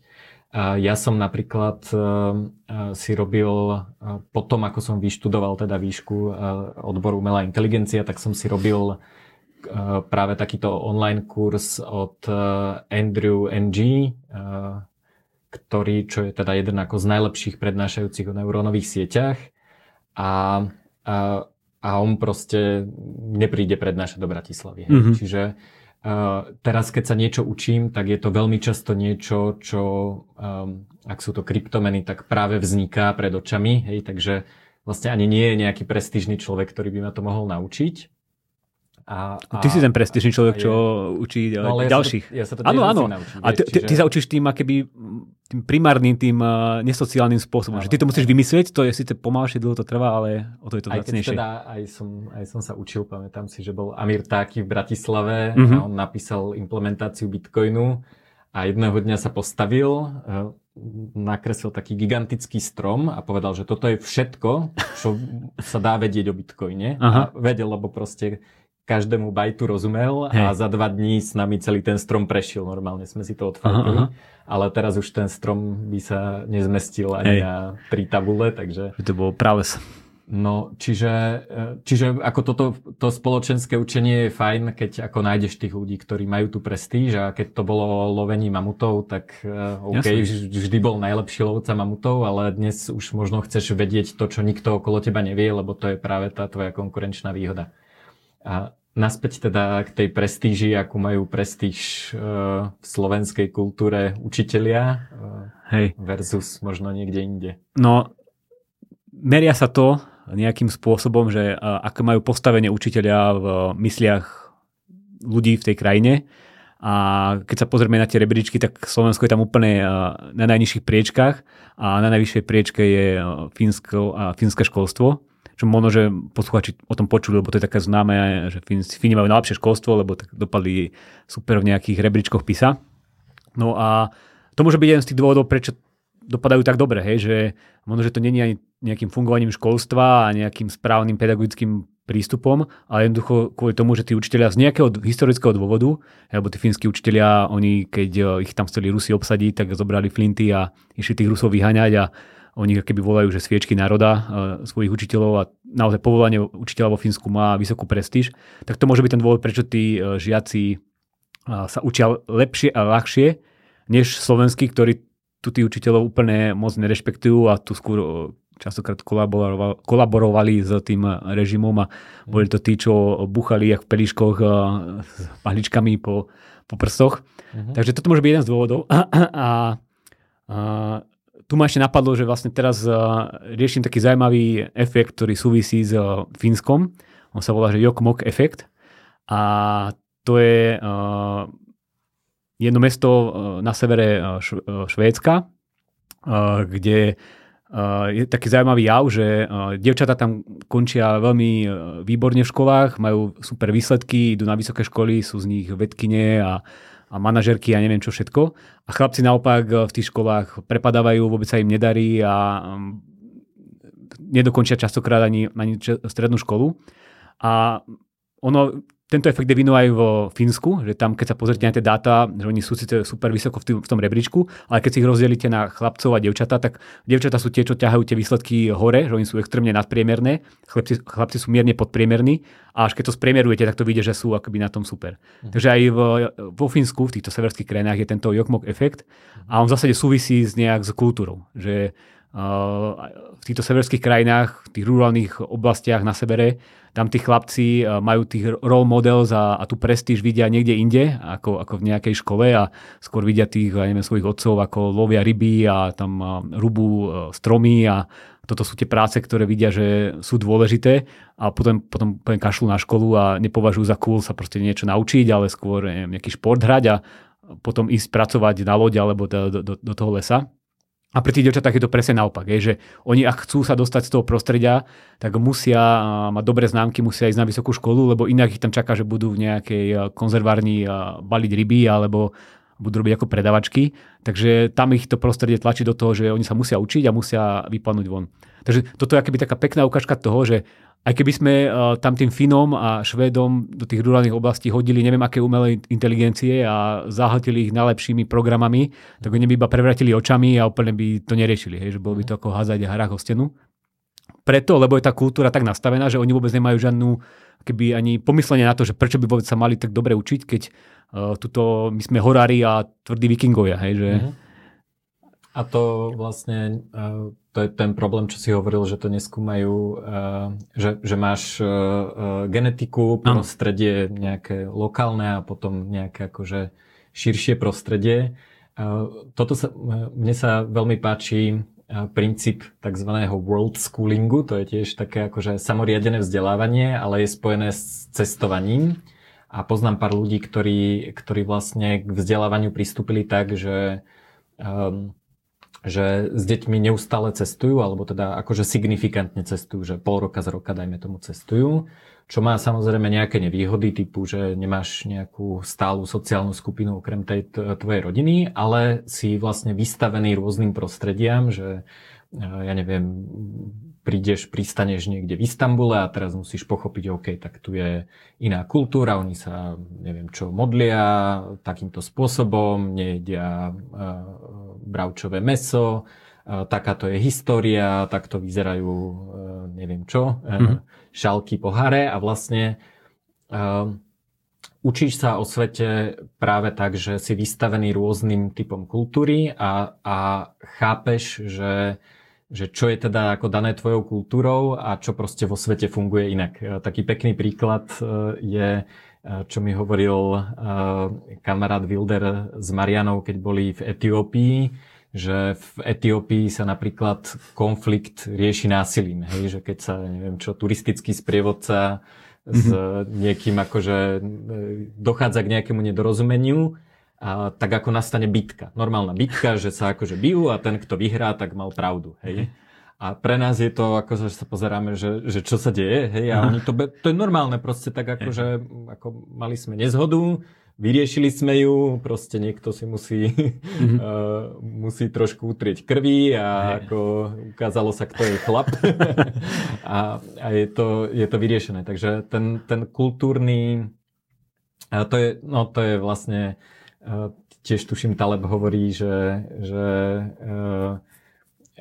neviem ako to presne hovoril, ale že, že nemôžeš čakať, že keď zavedieš niekde demokraciu, tak to bude švedský parlament. Ale ako to bolo presne? Ja, ja neviem, ale o, o tom je akoby celý výskum uh, takých skupinky ekonomov okolo George Mason University, že toto exportovanie demokracie to presne predpokladá, že nejaké neformálne normy sú všade rovnaké a dokážeš zobrať niečo a aplikovať to inde. A to sa inak robí aj v tom školstve a vzdelávaní, hej, že no. niečo sa používa v tom Fínsku, že tam si všetci týkajú, majú, tak zavedeme to tu a budeme mať úplne rovnaké školstvo, lebo aj tu si budú učiteľi týkať. No úplne nie, keď tu, tu majú tú nízku prestíž a oni si musia vydolovať to postavenie cez dominanciu, tak tam nefunguje úplne dobre to, to týkanie. Uh-huh. Ale hej, s tou kultúrou úplne súhlasím. Ja hovorím, že tá kultúra, že to je ako taká voda pre rybu, hej, že je to niečo, čo ide okolo nás, že až do takej miery, že my si to neuvedomujeme, uh-huh. že, že v tom žijeme a uvedomujeme, uvedomujeme si ju až v prípade, keď sme na suchu, hej, že keď sme nejaké v inej kultúre, v nejakom inom prostredí, prostredí, až vtedy uvidíme, že aký veľký vplyv e, je tá kultúra a čo všetko, čo robíme a príde nám to norme, e, normálne, hej, to sú tie normy, tak to v skutočnosti je niečo také špecifické a úplne to možno, že e, nedáva zmysel niekde inde. Dobre, ideme na tretí dôvod? Tretí argument. OK, proti tak, AI.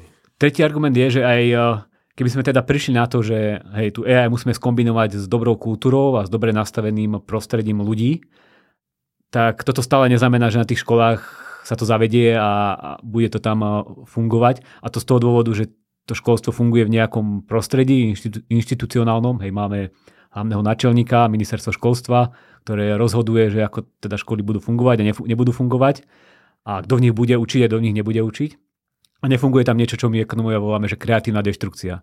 A táto kreatívna deštrukcia je niečo, čo je potrebné, aby sa systém dokázal adaptovať na, na zmenu. Hej, že, keď, ja neviem, sme tu mali do roku 2007 klasické telefóny s tlačítkami, Nokia a neviem, to Ericsson, mali väčšinu trhu, tak tá zmena nenastala tak, že nejak Apple presvedčil Nokia, že poďme to robiť inak a preškolili nejakých svojich zamestnancov a zamestnali lepších výskumníkov, ale fungovalo to tak, že prebrali im zákazníkov a Nokia skrachovala. Hej, že oni tu ľudia prišli o prácu, prišli o peniaze, prišli o, o, o kapitál, prišli o prestíž, hej, tí, čo bo, vlastne pracovali v Nokii, to už boli tí lúzeri, alebo čo vlastnili Nokiu. Uh-huh. A toto všetko prešlo na Apple. Hej, že to bola tam tá kreatívna deštrukcia, že niekto musel uh, plakať a mal akože smutné obdobie. Uh-huh. A toto v školstve jednoducho nie je. Hej, že tu keď bola tá pandémia a všetci hovorili, že tak a, a ja som akože si myslel, že je tu pandémia a teraz sa zmenili tie zabehnuté veci, e,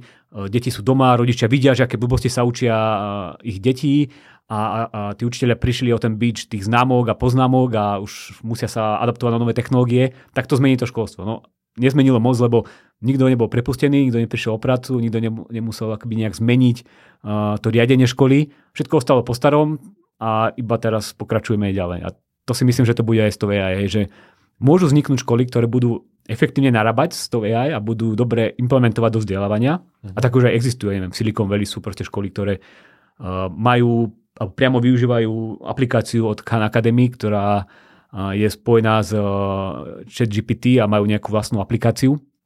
Ale toto nie je akéby niečo, čo sa dá replikovať na, replikovať na slovenských školách, kde budeme mať tých prestarnutých učiteľov, ktorí tam budú furt sedieť a, a riaditeľia budú furt istí. A majú osnovy, kde je napísané. Áno, a majú osnovy. Takže preto to som skeptický, skeptický z tohto inštitucionálneho dôvodu. To je tá mhm. tretia časť, že keby sme aj teda prekonali tie prvé dva problémy, tak je tu tento tretí problém, že pre toho medianového žiaka na priemernej škole s priemerným učiteľom to bude problém. Čiže akoby držanie sa nejaký, nejakých tradícií, čo tu boli a nepustenie sa systému. Hovorí, no, že treba viacej, držanie sa. Hej. To, viacej že, autonómie a decentralizácie. Ja, ja, no, ja to poviem, že, že Robo chce to... zaviesť voľný trh. Ja, jaký trh?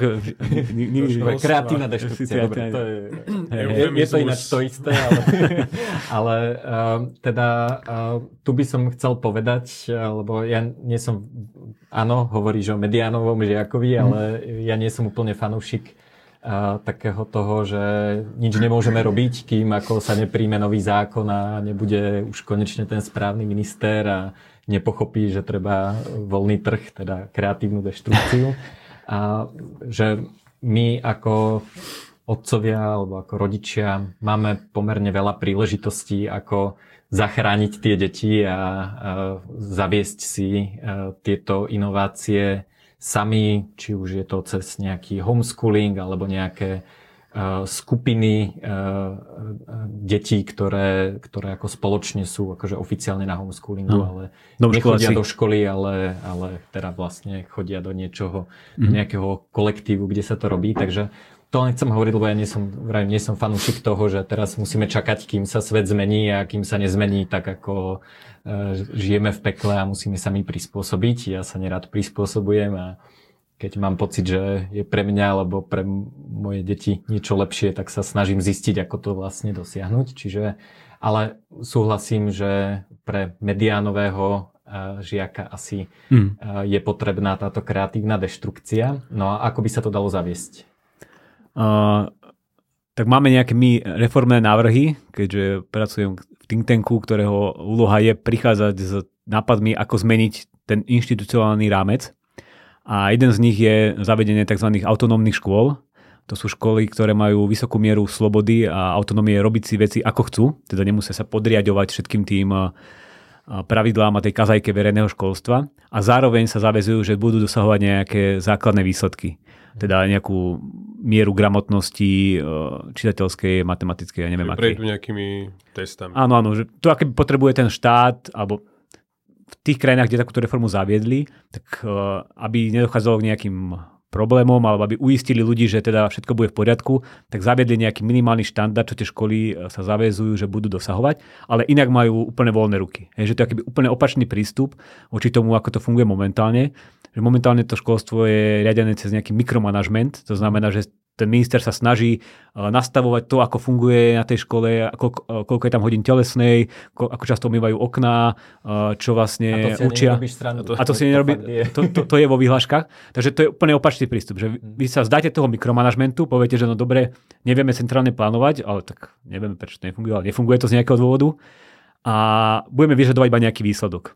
Uh-huh. A toto je akoby reforma, ktorá existuje aj v zahraničí sa to tam nazýva, neviem, že čartrové školy, independent school, free school a je pomerne úspešná a otvárajú sa takto aj také tie školy, kde je škola hrou, sú také tie slobodomyselné a otvárajú sa takto aj také tie viacej, viacej striktné školy, také tie tradičnejšie, kde je ten prístup direct instruction, hej, že kde je naninkované, čo tie deti sa majú učiť. Takže je to akoby taký voľný priestor pre rôznych ľudí, ktorí sú aktívni, šikovní, chcú robiť e, veci inak.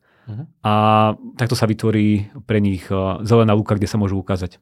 Čiže tá škola si to môže robiť ako chce, ale musí mať nejak zverejnené alebo spísané tie pravidla, ako to robia. Neviem, to, to môže mať, to môže mať, ale hlavne sa kontroluje ten výsledok. Že nekontroluje sa proces, ale kontroluje sa výsledok, lebo dnes máme teda školskú, štátnu školskú inšpekciu, ktorá chodí po školách a ona kontroluje ten proces. Hej, že ona sa pozera, že umýli ste tie okna 4 krát do roka, že nepozerá, či sú čisté okna. Fú, ale, a, do roka to... No a to ešte zober, že máš nejakú veľkú uh, telocvičňu, kde sú tie okna tak vysoko, mm. to, tí riaditeľe boli akože pekne nahnevaní, keď sa táto výhľaška pred pár mesiacmi uh, zaviedla. No a uh, vlastne uh, čo, t- čo je teda problém, že um, um, lebo veľa ľudí si povie, však ale však sú súkromné školy a tieto robia inak, mm. ale súkromné školy, ak chcú dostať teda tých 3000 eur ročne normatív. Na, to, mm-hmm. normatív na žiaka, tak oni vlastne musia tiež učiť, kedy sa narodil Ludovič Štúr a nedá sa, nedá sa to ako keby obísť. nie je to taký Čiže rozdiel. Tá súkromná škola je akože uh, uh, môže si konkurovať v tom, že akých má učiteľov, ako má peknú budovu a či majú deti tablety a mm-hmm. takéto veci, ale nevie si ko- konkurovať v tom prístupe, že ako učí, čo učí Obsahu. a tak ďalej. Uh, áno, do, do, do, do, tie zákony sú písané tak, že tam neexistuje rozdiel medzi e, súkromnou a verejnou školou. Je, že to je proste školský zákon, ktorý platí pre všetky školy, bez hľadu na to, že kto ich zriaduje. Že či je to teda církev, súkromník alebo, alebo verejná škola. A oni sú uh, uh, teda nejak zväzované všetkými tými pravidlami. Je, že konkrétne napríklad tie metódy učenia nie sú, nie sú až tak špecifikované, ale je špecifikovaný ten obsah vzdelávania, čo, čo tie deti majú vedieť. No a pre školy je najjednoduchšie, keď teda majú naučiť, že kedy Ludovič Túr sa narodil, tak je najľahšie to keby povedať a potom vyžadovať na písomke, lebo to je ten spôsob, ako docelíme tento cieľ. Hej? Uh-huh. Takže oni akoby sú tlačení cez ten obsah k používaniu niektorých uh, metód. Ale samozrejme sú aj súkromné školy aj dnes, ktoré sú aj lepšie a používajú rôzne metódy a, mm. a ako keby obchádzajú ten systém. Hej, že ja som bol aj na konferencii súkromných škôl a oni sa naozaj cítia ako takí partizáni, ktorí bojujú proti systému a ja keď som im rozprával potom o pokroku bez povolenia, tak oni vlastne, oh, to sme my, akože my sme pokrok bez povolenia. Hej, že, mm. že aj v tom systéme sú rôzni ľudia, ktorí sa snažia to ohýbať a, a fungovať v ňom. A ako ďaleko ste s touto reformou? Ideš, ideš kandidovať na ministra školstva? zatiaľ, ma, zatiaľ ma nikto neoslovil, čím nikoho nevyzývam, aby ma, aby ma oslovil. A tak teraz sme v takej fáze marketingu, že snažíme sa to šíriť cez médiá, cez vás a snažíme sa robiť osvetu aj pri tých politikoch, že im priamo keby vysvetľovať, hej, komunikovať s nimi a posielať im publikácie a teraz akoby je tá práca aj trochu na nich, že či chcú riešiť iba ten marketing alebo pred voľbami, alebo či chcú naozaj mať aj nejaký program, ktorý má trochu zmysel. A tam už nedokážem zaručiť eh, nejaký náš eh, úspech, ale tak to je moja práca, je, že bojovať s týmito mlynmi. Super. Uh, zhrnuli sme všetky tvoje dôvody. Áno, zhrnuli, zhrnuli sme všetky moje dôvody. A, a, som ti... No áno, prečo, prečo sa nemusíme ano. v školstve až tak obávať tej, tej AI. A ja mám, tak ja mám na záver jednu otázku. Minule si nám dal skvelý otcovský hack Merino vlnu. Stále, stále používaš? Hej, stále, aj, aj, tera, aj, na tom? aj teraz mám Merino, hej, že je, je to zázrak, ale musím dať akože disclaimer, lebo niektorí ľudia potom mi hovorili, že to tak dobre nefunguje, že to mereno neznamená, že človek sa nemôže spotiť a ako keby uh, začať pachnúť v tom momente, ale skôr to funguje tak, že potom to tričko nemusí dať prať, ale stačí ho dať akoby vonku vyvetrať uh-huh. a ono sa vyperie samé, e, proste neviem, za pár hodín alebo vzduchom. Hej, hej, hej. Takže to neznamená, že nemusíte sa umývať, používať žiadne uh, prostriedky a neviem čo, aby sa človek nepotil. Ale znamená to to, že ono sa akoby dokáže same takto regenerovať vďaka tým antibakteriálnym vláknam a, a podobne. Ale určite kúpite merino, teraz mám na sebe merino a zajtra bude ako nové. A, a teda pokojne, keď je tu niekto, kto by chcel zasponzorovať podcast Merino. a, a máš pre nás nejaký nový hack? Keď už uh, rozmýšľal som nad tým, presne minule ste sa na toto pýtali, tak som bol taký zaskočený, rozprával som o nejakom oblečení. A teraz ma napadlo, že vlastne, eh, čo tak pozorujem na sebe, eh, že som aplikoval do eh, výchovy detí, je zmena očakávaní. Je, že to znie tak akoby abstraktne, ale neviem, keď idú deti vonku a... Oproti Merinu trochu. He, he, he, že deti idú vonku, vypustíme ich tam na dvor a je tam proste kalúž, je tam nejaká motika a neviem čo, kladivo, tak musím očakávať, že keď sa vrátia, tak tým kladivom niečo rozbijú, do tej kalúže sa strčia, celý sa zablatia a prídu taký naspäť. Hej. Uh-huh. A keď to očakávam, tak ma to nenahnevá, ale proste beriem to, že áno, tak to, s tým som ich tam púšťal, že takto to dopadne a tak teraz je moja práca ich akože vyzliezť a hodiť do vane. A to platí akože pri všetkom, že keď akože pustím deti do trampolíny, tak uh, viem, že za 35 minút sa vráti jedno s revom, a druhé sa vráti s uh, buchnutou hlavou a tretie sa bude na tom smiať. Hej? Že, takže, to sa práve, a to, to, to sa snažím akože uh, mitigovať tieto najväčšie problémy tým, že akože zapneš na tej trampolíne tú šnúru dole, že nevypadne von a nezlomí si ves, uh-huh. alebo je tam vnútri. No a tým sa akože iba povedať, že toto vidím okolo seba, že niekedy ľudia sa akoby rozčulujú na takýchto veciach, ktoré akoby sa opakovane dejú. A oni sa potom opakovane rozčulujú. Ale to akoby nedáva zmysel, lebo ty musíš upraviť to svoje očakávanie a potom to akoby sa teší z toho, keď sa to náhodou nestane, že odrazu má človek lepší deň a zároveň sa tak často nehnevá. Hej, alebo ja neviem, že niekto nechá na dvore niečo, čo nechce, aby sa rozbilo. Hej. Deti akože samozrejme automaticky to nájdú a niečo s tým spravia, ale to je chyba toho človeka, čo to tam nechal. Takže toto je taký keby iný mentálny prístup k tým deťom a k tým očakávaniam, že, že pripraviť sa na to, že teraz áno, niekde ich púšťam, tak výsledok bude to, že jedno bude revať a druhé sa bude smiať na tom o, o pol hodinu. Mhm. To je, no, ono je to pomerne jednoduché takto povedané, ale ono je to veľká práca aj na nás samých potom.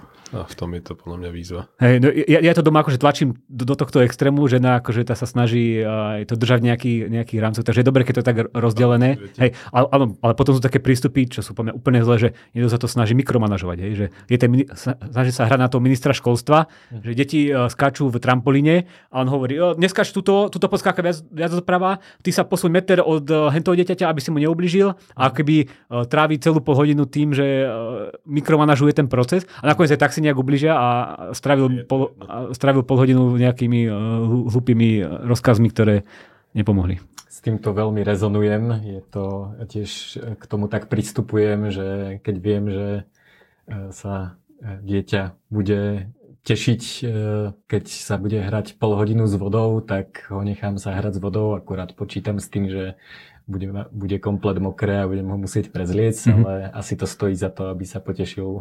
Hej s vodou. Super. Ďakujeme veľmi pekne. Musíme končiť, bohužiaľ. To znamená, že bude epizóda tri, dúfam niekedy v dohľadnej dobe. Keď ja, sa, ja sa ozvem, ja sa vypýtam. Perfektné, takže ďakujeme ti veľmi pekne. Sme vlastne neprebali ďalšie veci, čo sme chceli. Či bolo skôr školstvo, alebo e, vzdelávanie a podobné veci. Takže... Máme ešte o čom učiť. Aj kam zmizli géniovia. A kam zmizli géniovia, áno, o tom sme sa rozprávali pred podcastom. Dobre, Dobre, ďakujeme, Robo. Drž sa. Čauko.